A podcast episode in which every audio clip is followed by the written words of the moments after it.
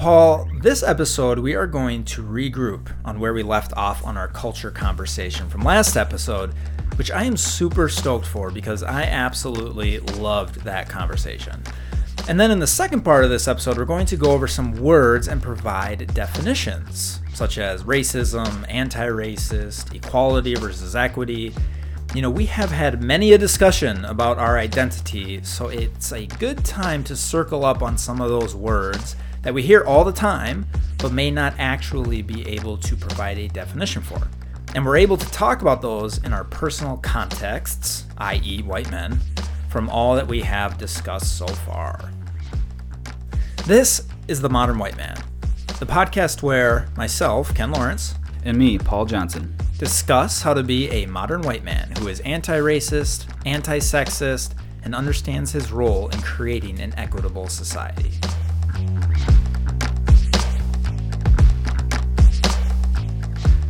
Okay, so really, I am stoked to finish up our culture conversation. You know, I listened to our last episode, and it was what, episode seven? And I'm going to say it was my favorite so far. And I think mine too. Yeah, Yeah. It- that's great, and that's saying something because we've had some gems out there, obviously. Yeah, not to break. yeah, no, no. Um, you know, I think the reason for that is my whole personal reckoning of can we have pride in our culture as white men? Because as I made abundantly clear in our conversation, I always end up linking culture to race in the end. Which, as you pointed out, you really can't and most assuredly shouldn't have pride in your race, you know, specifically as a white person, because it's a constructed adjective that was created for an inherently evil reason. So if I'm always linking my culture to my race, yeah, clearly I'm going to have a hard time having pride in my culture. Yet also as you pointed out, it's important to have a connection to your culture because it creates a sense of belonging, it gives depth to identity, and it can be a way to have personal pride. All right, so we said we would think about our conversation from last time and come back to it. And here are the highlights of what I have been thinking about. And this is like borderline epiphany zone for me. Whoa. Yeah, I mean, I texted you, Yeah, you as I was having this epiphany and I was like bouncing off the walls. Yeah. So I'm very interested to get your reaction. I believe this. there were like six exclamation points. Yeah. The, the emoji with the head exploding. If I recall, I don't know. Yes. I might be making that up. But no, that's yeah. how I felt inside. Yeah. So I'm, I'm excited to see, hear what you think about this because in our discussion, I really struggled with the idea of American culture. You know, we both shared our ans and, and we both did, and we both shared our ancestral cultural roots, you know, where we came from and whatnot. But I couldn't just rest on that alone as being the source of my cultural pride. I have to define what my American culture is. And as we talked about in length, there is not one overarching American culture. We're just too big and complex. Cultures in America really depend on where you live and how your family exists in that area. So I really thought a lot about defining my own American culture. And I'm going to share it with you here. All right. And the key here, Paul, is that I'm going to keep it separate from race. All right. That's Okay. my goal. All right. Here we go. Here's my culture. One, I love living in the North. We are in Minneapolis, as we mentioned, in Minnesota. And it's funny, a few years ago, Minneapolis had the Super Bowl here. You remember that, 2017, I mm-hmm. think? And that whole weekend, the high was like 20 below or something just ridiculous. And everybody was flying in and they're like, what is this place all about? and we branded the whole thing as being the bold North. And that really resonated with me, and it still does. Like I think about the bold north all the time, and I love that. Mm-hmm. Like I love winter. I, I love that we brave the cold, that we do outdoor activities in the winter. I personally really enjoy ice fishing, skating outside, going for walks on frozen lakes. New thing this year, pulling my daughter on a sled, and that's only gonna get more fun. I'm gonna be that dad like on the hill with, Oh, yeah. like having more fun than my daughter. Yeah. going You're probably gonna forget. You're gonna leave her behind. Just be going down yourself. She's gonna walk home and be like, "See ya, Dad." Yeah. and my friends and I, growing up, would like build ice forts in the mm. mounds of snow that we created from all the snow that was blowed from the driveway. Like that's very cultural in Minnesota, and I love that stuff. I love winter.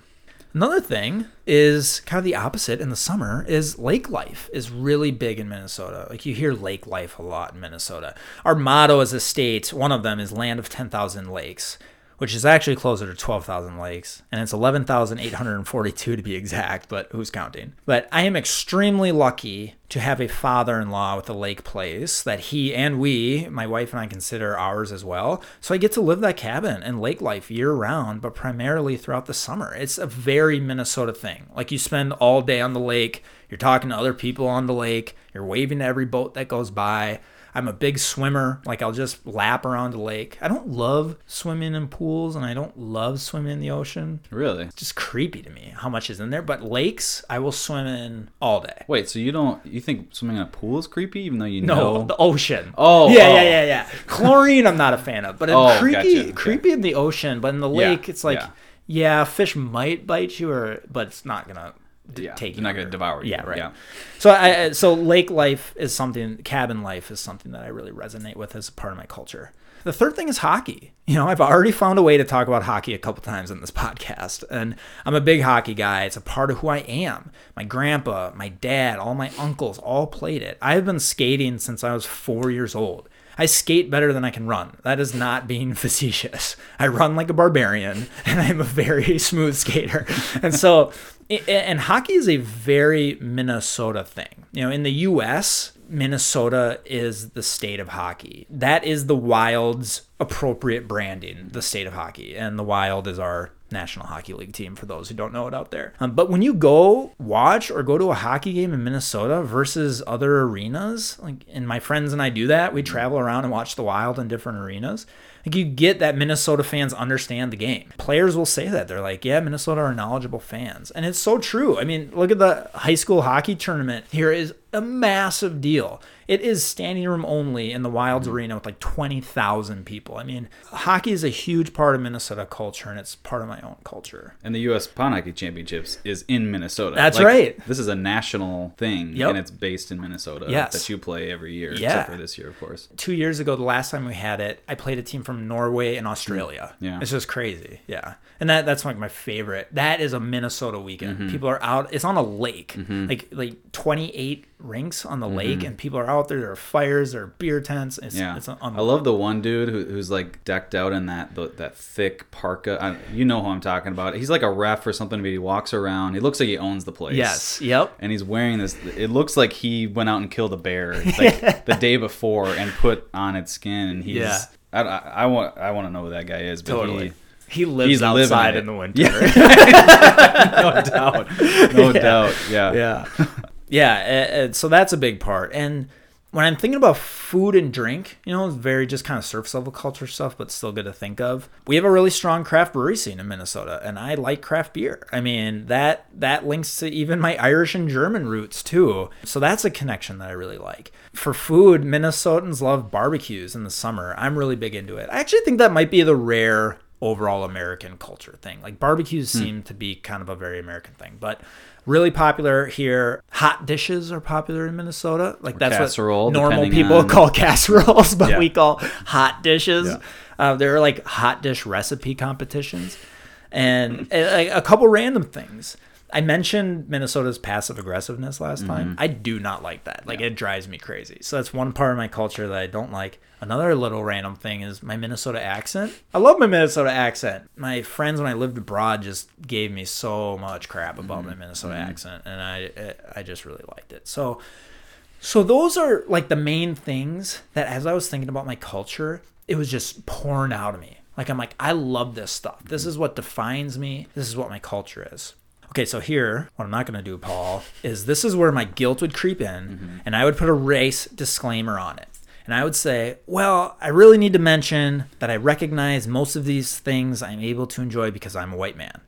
I like Minnesota, but I feel like I have to mention that we have among the worst achievement and wealth gaps in the country. Like that is where I would automatically go. And my body language and excitement would just deflate. I mean, you even pointed that out last last episode. You're like, mm-hmm. when you're talking about culture, you can see you're excited, and then I'm like, well, and I, I recognize it's because I'm a white man that I can do a lot of this mm-hmm. stuff but i i want to have pride in those things like can i keep it separate from race you know of course we need to recognize that racial reality and the racial hierarchy and white supremacy like i'm not saying let's forget about that stuff obviously mm-hmm. that's like a part of who our identity work And it needs to be part of everyone's life. I, I truly believe that. The racial hierarchy needs to be on everyone's level of awareness.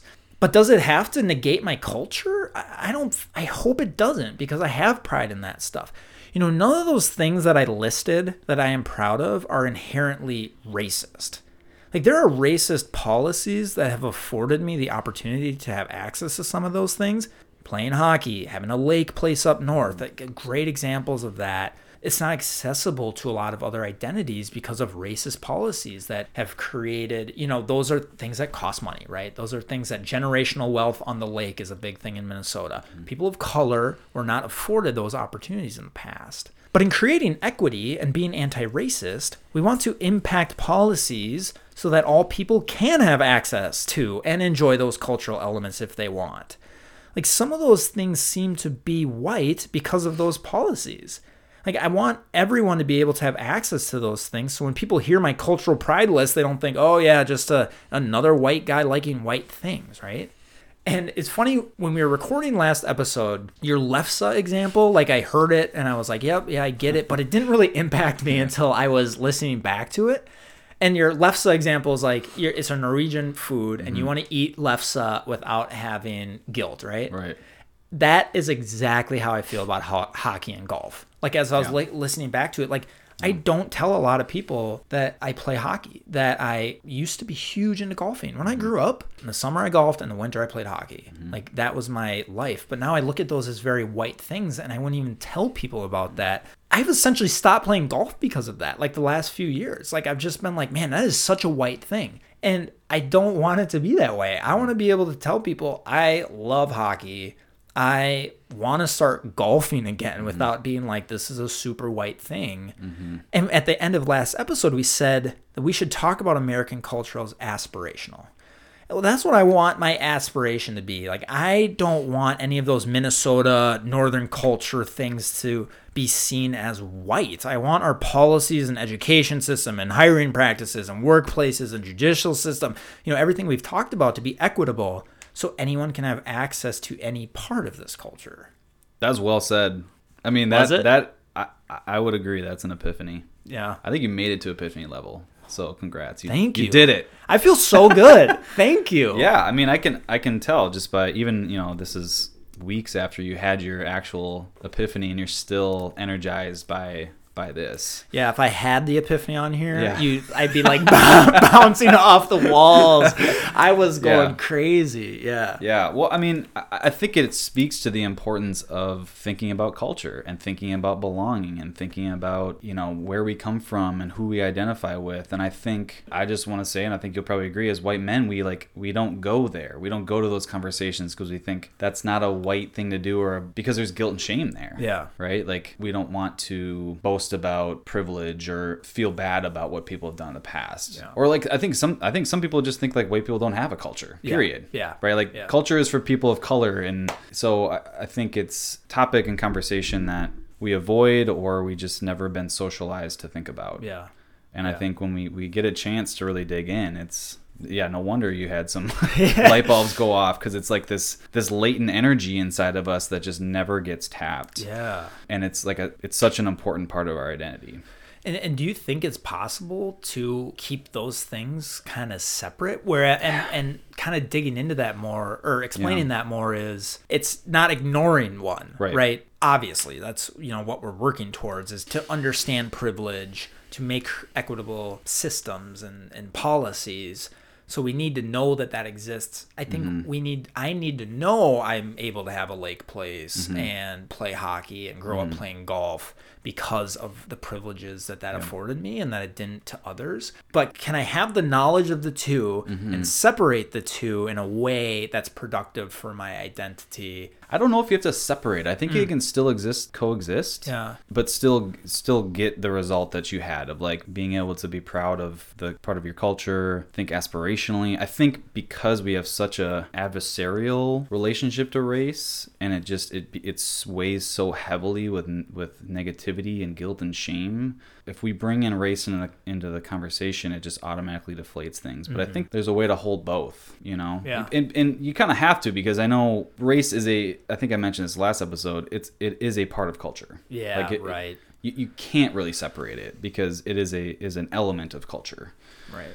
We made Um, it that way. Right. Yeah. Yeah. And and you know, who knows if race will ever be deconstructed, but for the time being it is part of our cultural identity. Yeah. For better or for worse. I don't know. I think my thoughts might help answer that Yeah, or it might not, but we can we can continue it, but but cuz you know, for me and forgive me as I I don't mean to be a buzzkill to all the energy, but Come but- off my epiphany high. I mean, I I don't know what the the deflating epiphany is, what the name for that is, but I sort of had this like oh sort of conversation in my head. But stick with me, it, Yep. I think it has a happy ending. Um, so for me, I'm really struggling with like a philosophical question, like about pride, because that 'cause that's kind of what we're talking about. It's kind of the core of our podcast of like, can we be proud of of who we are as white men? But then I think about pride, and that word has a lot of weight because to me, pride has a bias towards what's good and right. Because like you can never say you're proud of something bad you did. You could maybe say like, oh, I learned from that, or that was a mistake I made and I reconciled it. But you can never say I'm proud I did that bad thing, right? So pride has this bias towards good, right? Unless you're like a sociopath, Right. And then like that's a whole different story. And then you're like That's a different bragging podcast. about yeah that's a different pod- yeah, different for sure um so what i mean is like pride feels like a slippery slope towards narcissism and i'd argue that narcissism is like at the root of white supremacy to get to a place where you truly feel superior over other human beings you got to have some level of like narcissism and like only think about what's good about you. To really honestly think like i am so good so perfect so righteous that i am actually superior over other human beings. Race was constructed to basically help justify that. And so and the and the other side of the coin like pride leads to an avoidance of faults and shortcomings so you know, and I, I was when I was reflecting back, and like when I talked about my cultural roots, mm-hmm. I noticed that I cherry picked. Yeah. I only talked about good things about my culture. I didn't look into or research like what was all the bad stuff that Norwegians did or Italians did. I didn't look into that. I didn't talk Roman to my parents about that. Yeah, right, right. Yeah. yeah. Talk about other podcasts for that. I mean, there's, Yeah, there's right. yeah, centuries of of oppression and horrible things, right? So, so even that, like I, I cherry picked history, and that that is you know this whitewashing, if you will, is also you know just something that uh, what fuels white supremacy, right? Because even when we write history books, when you look at the history books that we read uh, in school, were whitewashed, right? It only had the good elements, or even if it did talk about the bad, like slavery, it whitewashed it. It you know, manifest destiny made it sound like this was something that we were meant to do, ordained by God, Yeah. and they were savages, you know, like all that stuff, right? Yep. So, you know, the bad stuff is either glossed over or sugar coated. So, you know, I know I'm going to like a dark place and a buzzkill, and we're just on the high of like No, all this. But like you said, you, you're proud of cultural aspects like lake life, and so am I. I. I don't have a cabin to go to, but when I do, it's it's just the best. Yeah. It really is the best. Mm-hmm. Like you feel so good when you're there Yeah. you know and so it's sort of it's like yay i i get to go to a lake and a cabin but then you then you recognize like you said the racist policies that enabled you and your family to accumulate enough wealth to have something like that and then like boo right, Right. like ugh so so what is the middle ground and is there a middle ground and then I think about too, like as white people, something that we're used to doing is like grasping for comfort. Are, are we looking for something to comfort us to make us feel better? You know, it, it's just a roller coaster of emotions. I, It I really sometimes, is, yeah, like I sometimes feel great, and then and then you know race comes into my mind, and then it, it, it, it brings it down again, and and maybe that's just what it is. But you know, I see value in both. Like pride in our culture allows us to feel joy and a sense of belonging. Like that is clear from like when you're talking about it, and that is important and essential to our identity. We we we all all of us, despite any any race or any gender, deserve to feel joy and belonging. Hmm. Period. Yeah. The guilt and the shame wants us to think that we don't deserve that. But that's just not true. All of us, despite anything we've done, deserve that. That's a really important thing to note, Yeah. right? Anybody does deserve to have belonging and purpose Yeah. in life because if there's one thing that none of us know, it's the meaning of life and why we're here and you know the short amount of time, this Yeah. blink of an eye in the whole grand scheme of things. And if nothing else, like be good to others is the caveat for everything. But then like find your purpose and meaning. Because if you don't mm-hmm. have that, or if you have, if you end up finding shame in everything, what's the point? Mm-hmm. Like you have to mm-hmm. for existence, you know? Right.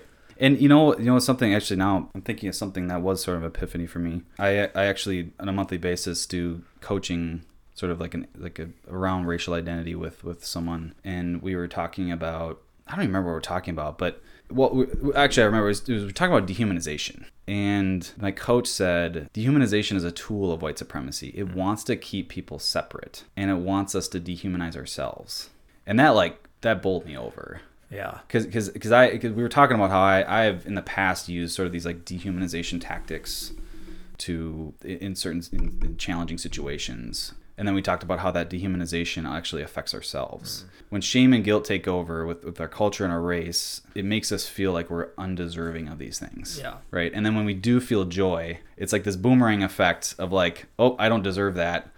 So let me go back to this guilt and shame. I don't know if you're boomerang between race and culture, mm-hmm. or maybe you're just boomerang, and I do it too. Yeah, let me just be clear, like boomerang between like feeling joy and then like it almost feels like when we feel it, we're like, I don't deserve this. Yeah. And then we boomerang back to like this shame. Or I need to, or not even like I don't deserve this, but wait, I need to recognize Yep. how I think if I'm floating on my back in the lake in the middle of the summer Yep. is I'm like, oh, I'm so peaceful right now. I'm so happy right now. And it's almost like a trigger Yes. where I'm like, I need to recognize though and point out the fact consciously to myself that you know how lucky I am and fortunate I am to be born the way I am to be able to have these opportunities because other people haven't. Yep. And that I deflate and sink, you know. Yep. And so that's kind of the point I'm getting to. Like that's not a bad thing, right? We Right. need to we need to have a sobering look into race in our in our and and gender issues in our in our world today because it keeps us on our toes. Like that that discomfort keeps us on our toes from avoiding these issues, right? You know, I, I talk a lot about burnout, especially with activists. Mm-hmm. So so this is something that I've really noticed a lot for activists and white activists for sure. People spend a lot of time and I feel like this is something that's been socialized in like the activism circle like people spend a lot of time focusing on the negative. Yeah. And and this is my theory, but I feel like it's a form of self-punishment for being white. Yeah. Right. You know? kind of like when I'm floating in the lake, it's a form of self punishment to be like, don't over enjoy this Yes. moment. Yeah, and like what good does that do? Right. Right? In that moment. Does does that actually get you motivated to like dismantle racist policies while you're floating in the lake? Right. No. No. Of course and not. then I, we can the the next day I can have a great day, drive home, and start working on anti-racist policies. Exactly. Right. yeah. Ooh, that's borderline epiphany right there for me. Can we have as many epiphanies in one episode? I don't know. I think there's a quota. devalue the, the word. yeah so that that's my theory and and it's it's more of a theory because like that's that's how i feel. I feel like you know the same way you feel. Like i get to a place where i feel good i feel at peace i feel you know proud of who i am and my culture and then like boom i'm like this is you don't deserve to be in this place. Yeah. punish yourself right? Yeah. like think about race think about all all the bad things right? And i think too it's it's, it's a performative thing to appear woke that's another theory too Yeah. and also again based off of my personal It's very experience true. like I, I you know i might write something on linkedin or facebook or even say something about like oh how how shit i am as a person and whatever and punishing myself even publicly as a way to like look how woke i am Yeah, yeah. right or or reposting all of this like crap going on in the world say like look at how much i'm paying attention to all this horrible stuff right? Right. but really it's just like degrading me right? Yeah. like eroding my well-being really. So what i'm trying to say is like it seems like a lot of people think that if you're smiling and happy while working for social justice you're doing it wrong. Yeah. like you know it's like the saying uh, th- there's a saying out there in the activist circle like if you're not angry you're not paying attention.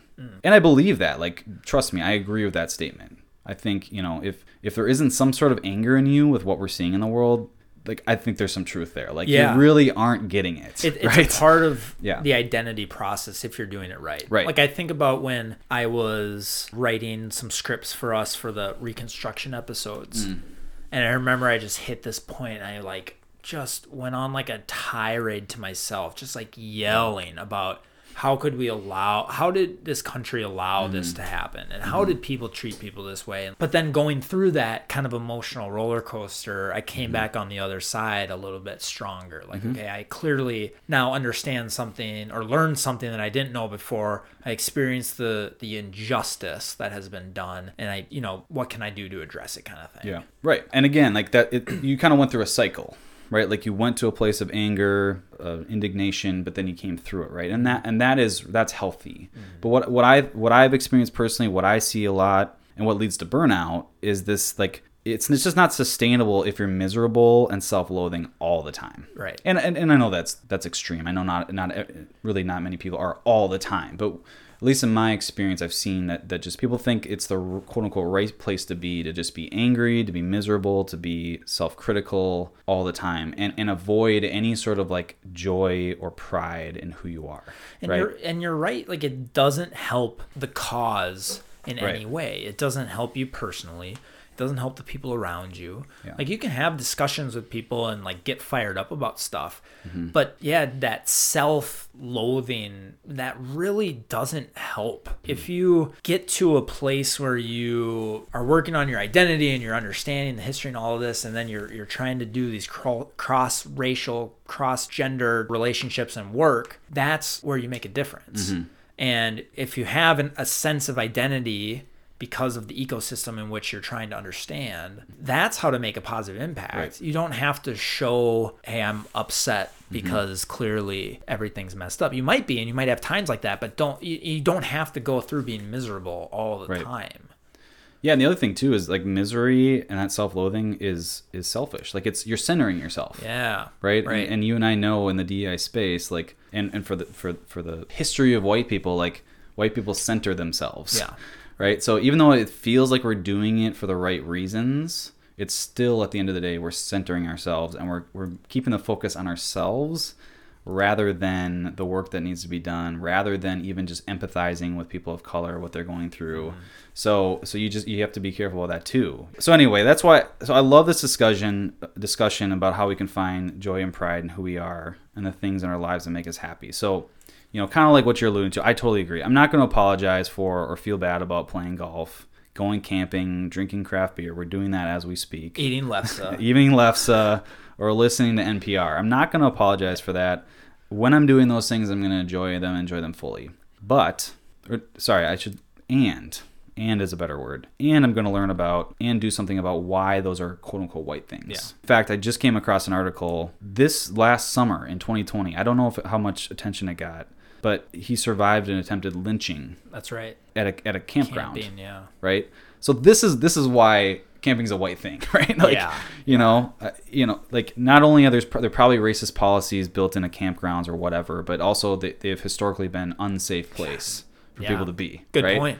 So so that's why. But does that mean I'm going to stop going camping? Of course not. Does that mean when I am camping, I'm going to think about that the whole time? No.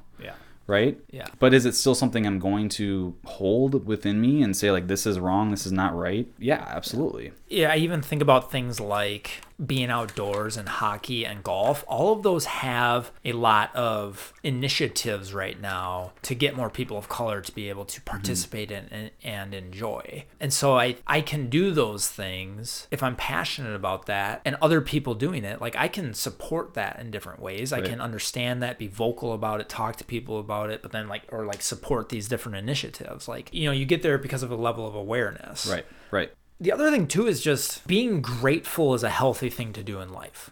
And Yep. so if I'm Yep. laying on my back in the middle of the lake, I can say like, "Hey, I'm really grateful to be able to have this opportunity. I recognize that because of my identity, I'm just very lucky." Hmm. To recognize and, and show gratefulness is a healthy thing to do. Yeah. for everyone. And so you can even think about it that way too. You don't have to beat yourself over the back of the head, but it'll be like, hey, you know what? I'm I recognize this. I want to. It kind of gets you fired up too. Like I want Mm-hmm. more people to be able to do this, and, and and so it can be positive that way. Yeah, I think I think you're pointing out a really in, important subtle difference between like being grateful versus being sort of sort of this like haha I have this and you don't. I don't know what the I can't think of the word right now, but there's a history of that with white people, Mm. like sort of this like, you know, shoving in other people's face. Mm. Like I have this and you don't. Yeah. And that's that's gross, Yeah. right? Like that's a whole different place to be in. Totally. Like versus being grateful but also accountable. And accountability is a whole lot different than shame. Yeah. Because cuz the other thing it does is it helps us realize we have control. Mm, mm-hmm. Because the other thing that, that brings people down is a sense of I don't have control over this or a sense of helplessness. Yeah. And shame brings us to that place of like,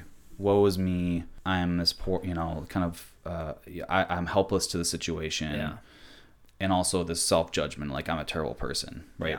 Accountability is like I have control over this. I can do something about it. Yeah, it's bad, but that doesn't make me bad, per se, but it does depend on how I respond to this. Mm-hmm. Right. And now we're like, okay, I can do something about this. Kind of like you said. I'm not going to do it right now because I'm going to finish this beer Yeah, that's and right. finish floating in the, in the pool. But when I get back, Yeah. sure as hell, I'm going to do something about it. right? Exactly, yeah. So really these things they can coexist, right? Your idea of happiness, what I enjoy doing, the things that made me who I am Mm-hmm. because of the way I grew up doing all the, the things that I listed. Right. That can coexist with recognizing that the racial reality, the disparities that exist in our society, being grateful for having those opportunities, and those two can coexist in, in a way where you can be happy Yeah. Right? I can be happy being in that lake or playing hockey or, or playing golf. They can all exist together and I can be happy, is like how I, I can sum it up, right? Yeah. Can I buzzkill something real quick? Yeah, please. it just it just kind of came to mind because the other thing we need to be careful about i think as white people is we think about like we have all these great things Mm-hmm. and we want to also make sure everyone else has these great things that makes me think like slippery slope towards like colonization and i know that's like Mm. Yeah. a huge jump no, that's but a like good point. but but but it's you know like the history you know of a lot of european americans white people is quote unquote being and, and this is also done on micro levels to like doing social justice work like we think we know what's best and i know i mentioned on the i think it was the first episode Yeah. of like stuff white people like Yeah. is knowing what's best for poor people Yeah. like that that sort of thing like we you know it comes from good intentions you know but we think like oh because i like this thing because i have this thing everyone else should have this thing and i'm gonna make them like this thing Yeah. right? Like that's what like christian missions have done and democracy like going over to other countries and other people and saying this is good for you. So we're gonna mm-hmm. we're gonna make you like it right? And and I, I don't think there's a lot of good intentions in when that was done. I mean maybe some a little bit but um, it was more of as the superiority thing Yeah. but you know we also you know when you talk about culture cultural competence or intercultural competence it's about acceptance of like every culture has its own values and beliefs and behaviors. And our job is not to judge one as better than the other. It's to accept and and and appreciate every single difference within within each culture. Right. I love that point. I think that's really good because you're you're totally right. So so in framing it differently, of I love hockey, golf, lake life. Those things are part of my upbringing. It is who I am. They're seen as white things. We want to create an equitable society where people don't have barriers to do what they want, right? Right. Or live the life or what makes them feel a sense of belonging Right. with their culture. And that could be anything. It doesn't have to be you have to Mm-hmm. learn how to play hockey or I know you want to spend time camping, right? It Mm-hmm. just affording you the opportunity to do whatever you want to do, however you define your culture, right? yeah that sums it up well Yeah. and it goes back to again supremacy colonization these these words that that hold a lot of weight with us is because that's our history. And even all all the way from you know the europeans first came over america they saw everything that native people were doing and saying like you're doing it wrong essentially mm-hmm. right? Like mm-hmm. and, and not only are you doing it wrong but like you are clearly must be less than human because of look at how you're, you're you don't even have guns you don't have you know buildings so you're you're savages right like and so you do it you should do it our way because we're we're better right and the only way it played out in their favor is we can go into guns germs and steel and Yeah, that, that right. book right It's- Right. it had nothing to do with superiority it had everything to do with the resources afforded to them right Yeah. Yeah. I can still be anti racist, which Mm-hmm. we're going to describe at the end of this episode, to create or vote for or help policies that create an equitable society so people can do what they want. And I can be happy coexisting with those two things. Yeah, yeah, and and I think you know, like I alluded to earlier, like it's more if you want to get those things done, right? If you want to have the energy and the motivation to get that thing, those things done, sitting in guilt and shame and criticizing yourself all the time is not going to be motivating. That's another right? good uh, takeaway. or, or yeah. self punishing is not. It might feel good at the time. It might feel like it's motivating you, but over time that tears you down, Mm-hmm. right? And it burns people out, and have, and it, it happens all the time. Like there are people. There's a study I always I, I reference a lot that they followed a bunch of activists, and they found that those who burned out, half of them left the movement altogether. They just stopped Yeah. they're like I, i'm done with social justice work whatever they're working on And and I don't know the details, but imagine a lot of those people had this idea like I can't afford myself joy, I can't I can't give myself happiness, I can't give myself rest, I can't give myself nice things in life, right? Yeah. Like maybe they had muscle back issues and they're like I should get a massage, but then like nope, I don't deserve that because poor people can't afford a massage, so I'm not going to get one. Mm-hmm. And they just continue down with back. So that those those sort of I know is a weird example, but like, No, yeah. but that adds up, right? Like, in in and I, and I I hear people saying that like I I don't deserve rest. I don't deserve to take care of myself because everyone else has it worse than me, and I don't have time to take care of myself because of all the all the issues going on in the world. Yeah. And yeah, maybe that feels good, maybe that feels righteous at the time, but like over time you will burn out, Yeah. right? Yeah. and, and you also grow cynical right and, Yeah. you, and and you the work that you do the, the quality suffers right mm-hmm. and and again back to, I, I just like the point that we talked about like we all deserve joy and happiness Yeah. i think that's the bottom line Yeah. and we should never feel guilty for feeling joy feeling happy Yeah. and and giving ourselves of course within reason Yeah, right like right. not hoarding good things but giving ourselves good things Yeah. is is not a bad thing And I want to give a quick shout out to you, Paul, and your company, Proactivism. Oh, Because yeah. if anybody is listening, that's what your company, Proactivism, does. You know, you work on, you like help individuals who are experiencing burnout. Do you only work with white folks, or do you work with people of color too? Or Yeah, yeah, I work only with white folks, so within white organizations. So you know, especially those who are leaders. And you know, leadership is something that you know I have a master's in it.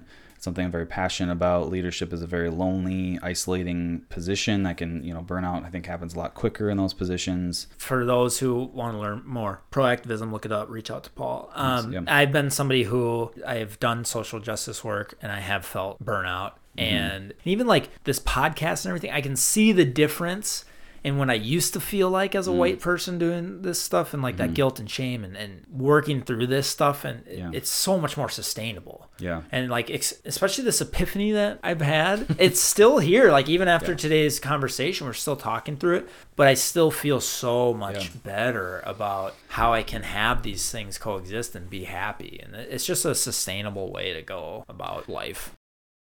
We've covered a lot of Yeah. epiphanies today. Yeah. Number one. But I feel good. I'm really glad Yeah. that we had this conversation and we'll continue to build on it, I think, as we go.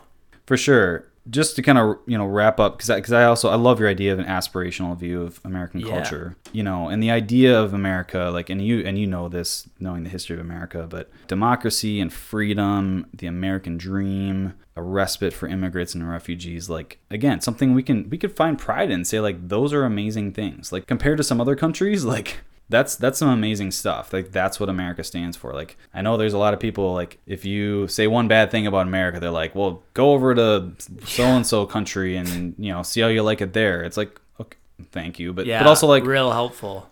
you're right. Like things things are in, in the grand scheme of things better but also worse right? Like again this is this good and bad. Yeah. we're not a superior nation by any by any sense of the word. But that being said there's some things we can take pride in and we know that things like Amer- like freedom the american dream is not afforded to everyone in this mm-hmm. country right. however aspirationally i think that's that's what we aspire to right make things like democracy freedom american dream a safe place for for refugees immigrants that's a great thing to be you know to aspire to Yeah. and even be proud that that is our aspiration Yeah. right You I know? agree. That's almost like the only way you can look at the United States in a productive way, Yeah. almost, where it's like these are ideals that we can work towards. It is a fundamental part of our identity uh, as a country. It's unfulfilled, but that's what we're working towards. How can Mm-hmm. we work towards that? I think I completely agree. It's a good. That's a good wrap up to leave on that aspirational note. And I feel pretty good about my identity right now. good i do too Yeah, it's good. yeah and you know we'll have good days and bad days like we'll have oh, man, days where yeah. you don't feel good about it Yeah. Um, but I think we've set hopefully a good foundation, or at least made a case for like you can go to that place and be in that place and not have to feel guilty about it. Yeah. Thanks for working through it with me. I feel like I gotta take a deep breath. I know. My gosh.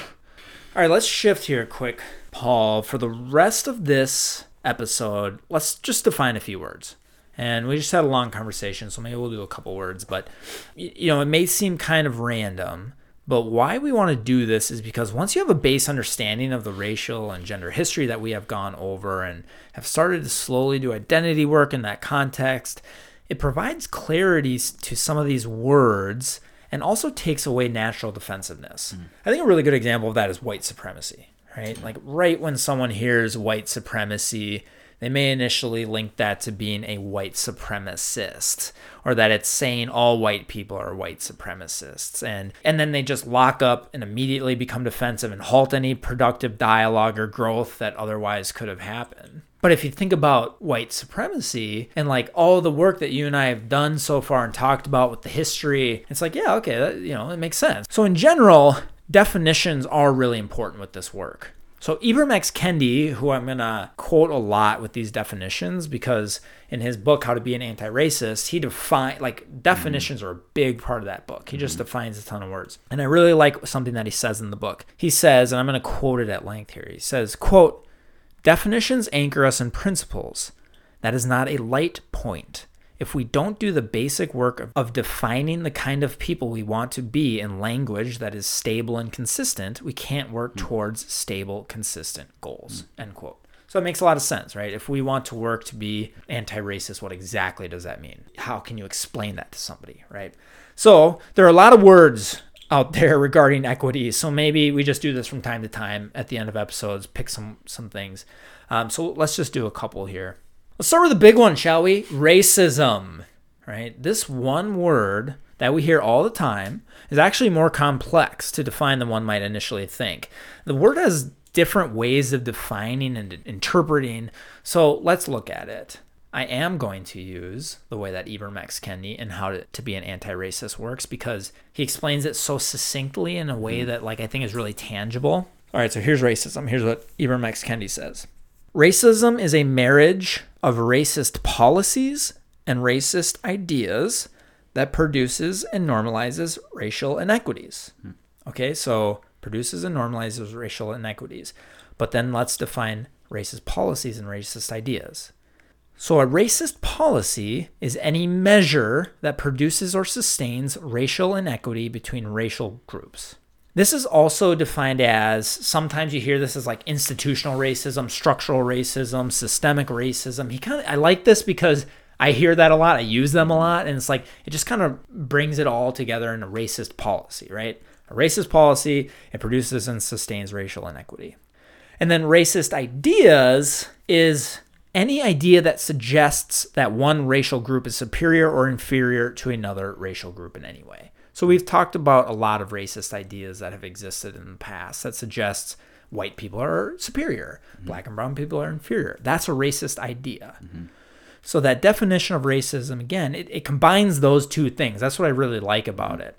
Is it a marriage of racist policies, and that's like the institutional racism. It, it's actually the measures that produces and sustains inequity. And then it is also includes racist ideas. So any idea that suggests one group is inferior or mm-hmm. superior. Mm-hmm. And it's those two things together that produces and normalize racial inequities.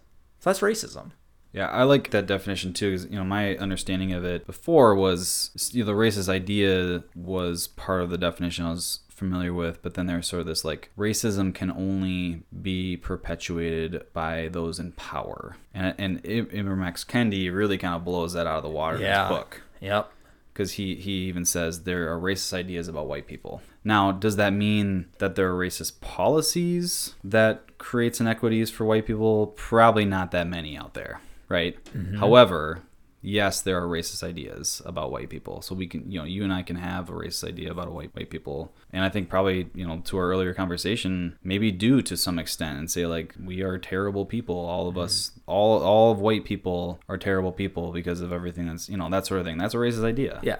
Right. Right even I, you know, there's someone, someone I was coaching, and I, I asked them the question, "What do you, what do you think about what whiteness?" And they said it's a sickness and a sin. That's a racist idea, yeah, right? Right um, to think that all white people are whiteness, the race is a sickness and a sin, right? Yep. Not to bring the the attention over to white people, because clearly that we're not victim of racism as much, but it's something worth yeah saying. No, I think that's perfect because I think the last thing we'll define is racist and anti-racist. Yeah. And being a racist there is that question, which is are white people the only people that can be racist?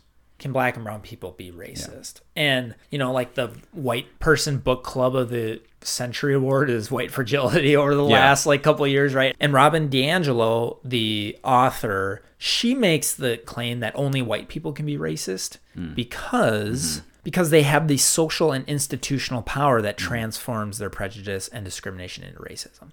So when I read that, I was like, that makes sense, right? Like if if racism is racist policies, white people have the institutional power, they can mm. do it.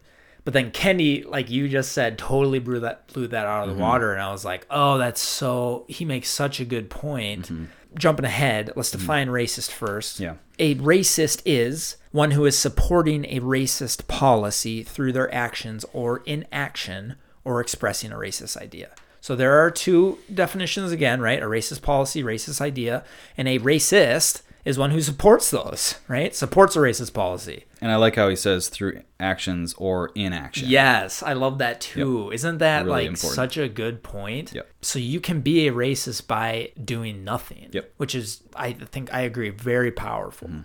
And we can link that to our discussion a little bit, right? Like, if I was to swim on my back in a lake all day and and and choose to never think about it or do anything and Mm-hmm. only have an action that is being racist. And then an anti-racist, which I really want us to define because it's in our little slogan of this podcast. You better know what that means. we want to discuss how to be white men who are anti-racist, we mm-hmm. say. An anti-racist is one who supports an anti-racist policy through their actions or expressing an anti-racist idea. So to be anti-racist, if that's what we're working towards, we want to support any measure that produces or sustains racial equity, mm-hmm. right? And we only want to have anti-racist ideas, which never suggests that one group is racially superior to the other, but all are equal. But here's what I think is really important, Paul, about these definitions. It's not a label to define an individual mm. all encompassing.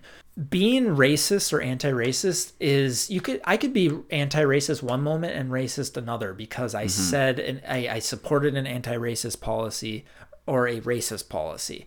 And I think what's important about that is it takes away the individualism. So you and I could be in a meeting, you and I could be talking, and somebody could say, Hey Ken, what you just said is that's a racist idea because of XYZ. To respond correctly to that, I'd be like, oh my gosh, thank you for telling me. Mm-hmm. You're right. Because it is through that policy, it is creating inequity between racial groups. It's not saying, Ken, you're a racist, mm-hmm. therefore you're a bad person. Mm-hmm. So I think for people to say, like, and to recognize, like, we are going to be anti racist and racist moving forward. Our goal is to be anti-racist as much as possible. We may be racist or support a racist idea. And if we do, hopefully somebody calls us on it. Hopefully mm-hmm. we learn. So just know like that's a part of this process. You can be a racist for like a moment. Try to learn from that, grow, and, and try to own, do as much anti-racist work as you can. Yeah, and even the example you gave of how you responded if someone calls you out is an anti-racist, if I'm understanding it correctly, is an anti-racist action. Yeah. Because a racist action would either be to deny it, deny what they're saying and say, no, what I said wasn't racist, or get defensive, or just avoid the conversation altogether, you know, inaction. But to listen, to say, I, I apologize, to agree, to even ask more questions, like that is an anti racist approach, Yeah. I would say. And that's what we're, we're looking for. When you can see racism as an racist as an adjective rather than a noun, and, and the idea of I can be racist one second and not, not the other, or be an anti racist one second, not the other, then it makes you less defensive. Yes. Because it's not about my identity, it's about my actions. And and when something is challenging our identity, we're we're just automatically going to be more defensive, right? If someone's calling out or challenging something we did, we're, we're going to be more open to that. Doesn't mean that's going to be automatically like, yeah, please tell me more. Yeah. We still need to be very vigilant about our fragility or defensiveness. But here's my question. Yeah.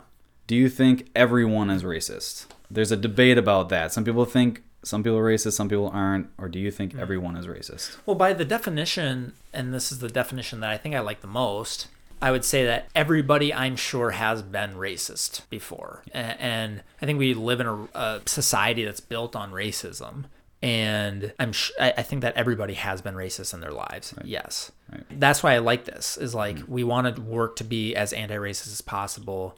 To label somebody like you're a racist and you're a mm-hmm. racist, people are gonna be like, all right, you're calling me a bad person. People think that that's good or bad, mm-hmm. and like, yeah, there are bad racists out there who are consciously like white people are the best. There are white supremacists that exist, but just talking about like taking that whole segment out of Yeah. it, yeah, I think everybody's been racist. I know I've been racist. You know, I want to be anti-racist, but I think everyone has. Yeah, I totally agree. Yeah. And and I even realized I asked the question kind of contradictory to what I just said. Like it's not about being a racist. It's not it's it's the action that's Yeah. important, right? So so yeah, I agree. I think it's impossible to not have racist thoughts or racist ideas or to do something racist in, in our society. Yeah. I, I, I that's I agree. That's my opinion. I And agree. some people might think, oh yeah, I'm completely devoid of racism or I've cleared it out of my system. Uh, I'm I'm pretty skeptical of that. Yeah, but I agree. you know, to each their own. But but yeah, I think it's just because we have been indoctrinated with this concept from our from birth, and it's impossible to avoid. I, I don't know how you can not be racist from time to time. Yeah, and and then what Ibram Kendi says is that he used to think that people of color couldn't be racist, Mm-hmm. but then he switched because he what he calls it is the powerless defense. Mm. Which essentially means, which is st- essentially strips black policymakers, managers of all their power. Mm. So, like, he goes through examples of black judges, policemen, Mm-hmm. you know, policemen and women, um, the 16 black CEOs who've run Fortune 500 companies since 1999. Let that just sink in for a second. Mm-hmm. Wait, say that one more time. 16 black CEOs who've run Fortune 500 companies since 1999. Like get like I goosebumps, the bad kind of goosebumps. Yeah. 20, 22 years ago. Am I doing my math Yeah. right? So what 22, he, 20 or so 20 within 22 years have been 19 and i'd be curious like how long 16. six, Fortune, 16 Fortune 5, these are 500 companies. 500 companies So let's say how many over that like that's that's 16 out of I don't know 2500 CEOs. yeah and then i'd like to know how long their tenure was Yeah, right. Right. you know Yeah. and probably most of them are men Yeah. But anyway Yeah, and so and so he's saying like then you're saying none of them had any power. You're essentially making Mm. black people not have any power, which I'm like that's so true, especially when you think about it as policies, as ideas, because then anybody can support or not support a racist idea or policy, Yeah. no matter your race.